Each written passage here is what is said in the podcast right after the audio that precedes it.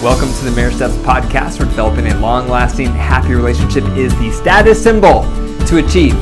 And following my six marriage steps is a path to help get you there. I'm your host, Dr. Wyatt Fisher, a licensed psychologist specializing in marriage counseling. The Marriage Steps podcast is listener supported, so to help keep it on the air so couples worldwide can receive hope for their marriage, please consider becoming a monthly supporter by going to patreon.com forward slash marriage steps. As a reminder, I'm doing my Total Marriage Refresh, a digital date night coming up May 23rd and 24th. It's $59 per couple, and it's both nights for around three hours. And I'm to go through my top six marriage steps. It's very interactive, lots of exercises, live Q&A. Sign up if you haven't already. You want to make sure you go through this course if you haven't been to one of my conferences. It's essential training on how to have a good marriage. So you go to my website to check it out more if you're interested at drwyattfisher.com. The marriage tip of the night is avoid boredom in your marriage. Have you ever noticed that? It's so easy to get bored. We fall into these ruts, we fall into these routines, we do the same thing day in and day out, and before long, you're bored. Marriage can be boring. And when you were dating, your relationship was exciting. You went to new places. You talked about new things. You tried out new new adventures together. And when you get married after a while, you stop doing that and you just get into an old rut and you start to rot. And so the tip to consider is how could you spice things up in your marriage? Especially now under lockdown. Where could you go different? Somewhere outdoors in nature perhaps. What could you do different in, in the bedroom sexually? How could you spice things up there? How could you enjoy one another more? How could you get to know each other deeper? How could you change up some of the activities you do? Intentionally be thinking about how to add variety to your marriage because boredom makes us feel less in love with our partner and vice versa. When we're doing exciting things together, our feelings follow and we feel more in love. The marriage joke of the night is they say that men who have a pierced ear are better prepared for marriage because they've experienced pain and bought jewelry. okay, the marriage message of the night is the top five pitfalls to avoid with bouncing the ball. So, bounce the ball is one of these tools I teach on on sharing power. I'm really big into tools for marriage because I believe we need tools. Just like you need tools to fix your car, the dentist needs tool to fix, tools to fix your teeth. We need tools to improve our marriage. But a lot of couples have never been trained on tools. And so I really love developing tools to help couples. And one of the tools I've developed is called Bounce the Ball. And what that does when couples follow it is it ensures that both spouses have an equal voice and they both feel like equal partners in the relationship. So to review Bounce the Ball, if you're facing a decision that's going to impact your marriage, this is when you use bounce the ball. And how you do it is partner A says their position, they share their values underneath that position, and then they bounce the ball by saying, What do you think? And then partner B does the same. Partner B shares their position on the topic, the values that are driving their position, and then they bounce the ball by saying, What do you think? Once both partners have done that, things change. Because now partner A has to adjust their position by a few degrees to come closer to partner B, and then they throw out their new idea, and they say, What do you think? And then partner B does the same thing. They adjust their position by a few degrees to move closer to partner A's position. They say the new idea and they say, What do you think? They bounce the ball. So if a couple keeps doing that back and forth, they'll reach a win win as long as they both believe in the value of having a unified front and sharing power and having an equal voice. So that's bounce the ball. And right now with COVID, bouncing the ball is more important than ever. There's a lot of decisions you have to make as a couple that's going to impact your marriage on some level. So you need to learn to bounce the ball to share power. However, working with couples to bounce the ball, I've noticed there's multiple pitfalls that can happen when couples use bounce the ball. So that's what I'm going to go over tonight. The first one is judging your partner's position. How much do you do that? Probably a lot because it's so easy to do. So let's imagine your partner is sharing what they think on something and you think in your mind, that is so stupid. That is so ridiculous. They're being so irrational. That's so extreme.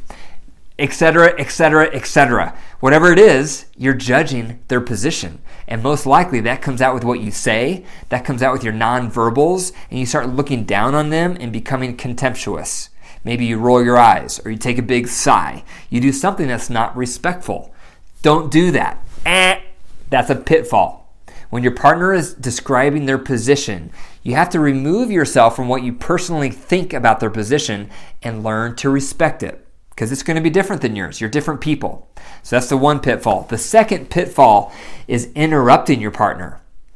When you're listening to their position, it's so easy to interrupt and interject and counter and try to rebuttal because you're disagreeing with what they're saying. Eh, don't do that. Don't interrupt your partner when they're sharing their position. Be patient, try to respect their side, and you'll have a chance to share your side when they bounce the ball back to you. The third pitfall to watch out for is getting off track. So it's very easy when you're doing bounce the ball where you start off with one topic and before you know it, you're talking about a different topic. You have to stay focused on the goal. The goal is a decision you have to make that's going to impact your marriage. So, for example, let's imagine you're trying to decide if you should allow your kids to have sleepovers during COVID.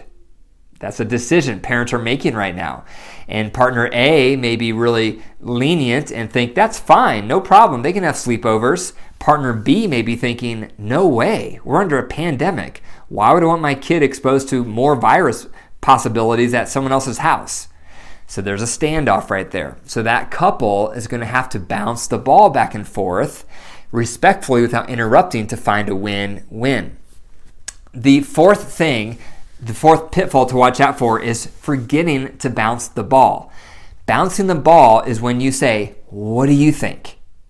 So when you're playing team sports like basketball or soccer, everyone hates a ball hog. And that's the person that holds the ball and they won't pass and they're looking around. They just they hold it they won't pass it. In marriage, that's the person who just says what they think, and that's all they say. They say what they think, and they stop. That's not turning that conversation into a collaborative dialogue. That's a monologue. And there may be various reasons why they're doing that, but that's them being a ball hog. So the pitfall is don't do that. Eh. Remember to bounce the ball. And when you bounce the ball, the phrase is, What do you think? So every time you say your position, end it with saying, What do you think? That turns it into a collaboration and into a dialogue. The fifth pitfall to watch out for is forgetting to move towards win wins. When couples do this bounce the ball, they can get frustrated at their partner's perspective, they can go off track, they can interrupt, they can lose focus of what they're trying to accomplish and they stop suggesting win wins. The ultimate goal of bouncing the ball is developing win wins. And a win win is something that is going to meet you in the middle. I'm not going to get everything I want. You're not going to get everything you want. We have to meet in the middle, a compromise. A lot of us are not good at compromising because we get so rigid and so strong with our position, we forget to loosen to compromise. So, eh, don't do that. Make sure when you're doing bounce the ball that you keep in mind the goal is to find a win win. So, this couple that was debating should our kids have sleepovers? Should they not? One of the things they're going to have to decide is frequency. Should they have a sleepover once a month? Once every two months? The one partner wanted their kids to have the sleepover. This was a couple I actually worked with. The one couple wanted to have they're okay with their kids having a sleepover once a month. The other partner wanted no sleepovers at all. So the win-win they finally came to was we'll let our kids have a sleepover every 2 months during COVID. So that's an example of win-win because the one partner wanted a sleepover, the other partner wanted none. So their win-win was every other month the kids can have one sleepover. So that's an example. You want to continually move towards win win solutions. When your partner has a different position than you, try to remain calm, try to remain respectful, and continually be thinking, how can I meet them in the middle? How could I compromise on this? What's a solution that's going to honor my values underneath this, this issue and their values? How can we how can we honor both of these perspectives? There's always an answer. Sometimes it's not obvious. Sometimes one of you are being too rigid. Sometimes you may need to ask other people for ideas or see a marriage counselor for ideas. But there's always a solution, and you have to just brainstorm and not move forward with that decision until you have found a win win. If you move forward before you have found a win win and just one of you decides or one of you gives in, that's going to create problems in your marriage because the person who just gave in is going to feel resentful and voiceless. So, every decision in your marriage that impacts your relationship, practice bouncing the ball back and forth by saying, What do you think? and keep adjusting your position until you reach a win win. So, those are the five pitfalls to watch out for when you're using bounce the ball. The first is judging your partner's position. Eh. The second is interrupting your partner. Eh. The third is getting off track. Eh. The fourth is forgetting to bounce the ball by saying, What do you think? Eh. And the fifth is forgetting to suggest win wins. If you want to learn more about Bounce the Ball, I have a training module all about it. It's a PowerPoint presentation with me giving examples, and I go, I discuss it at length, and it's on my website, drwyattfisher.com, and click on training modules.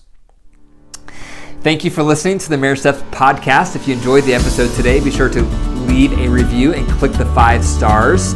For more marriage resources and to find out more about my marriage seminar coming up, the digital date nights, be sure to go to my website, drwyattfisher.com, and click on marriage retreats. Also, be sure to send me your marriage questions. You can send me them through Instagram, Facebook, or email me at info at drwyattfisher.com. And remember, your marriage is alive. So if you care for it and foster it and nurture it, it will grow. But if you neglect it, it will die. The choice is up to you. Take care.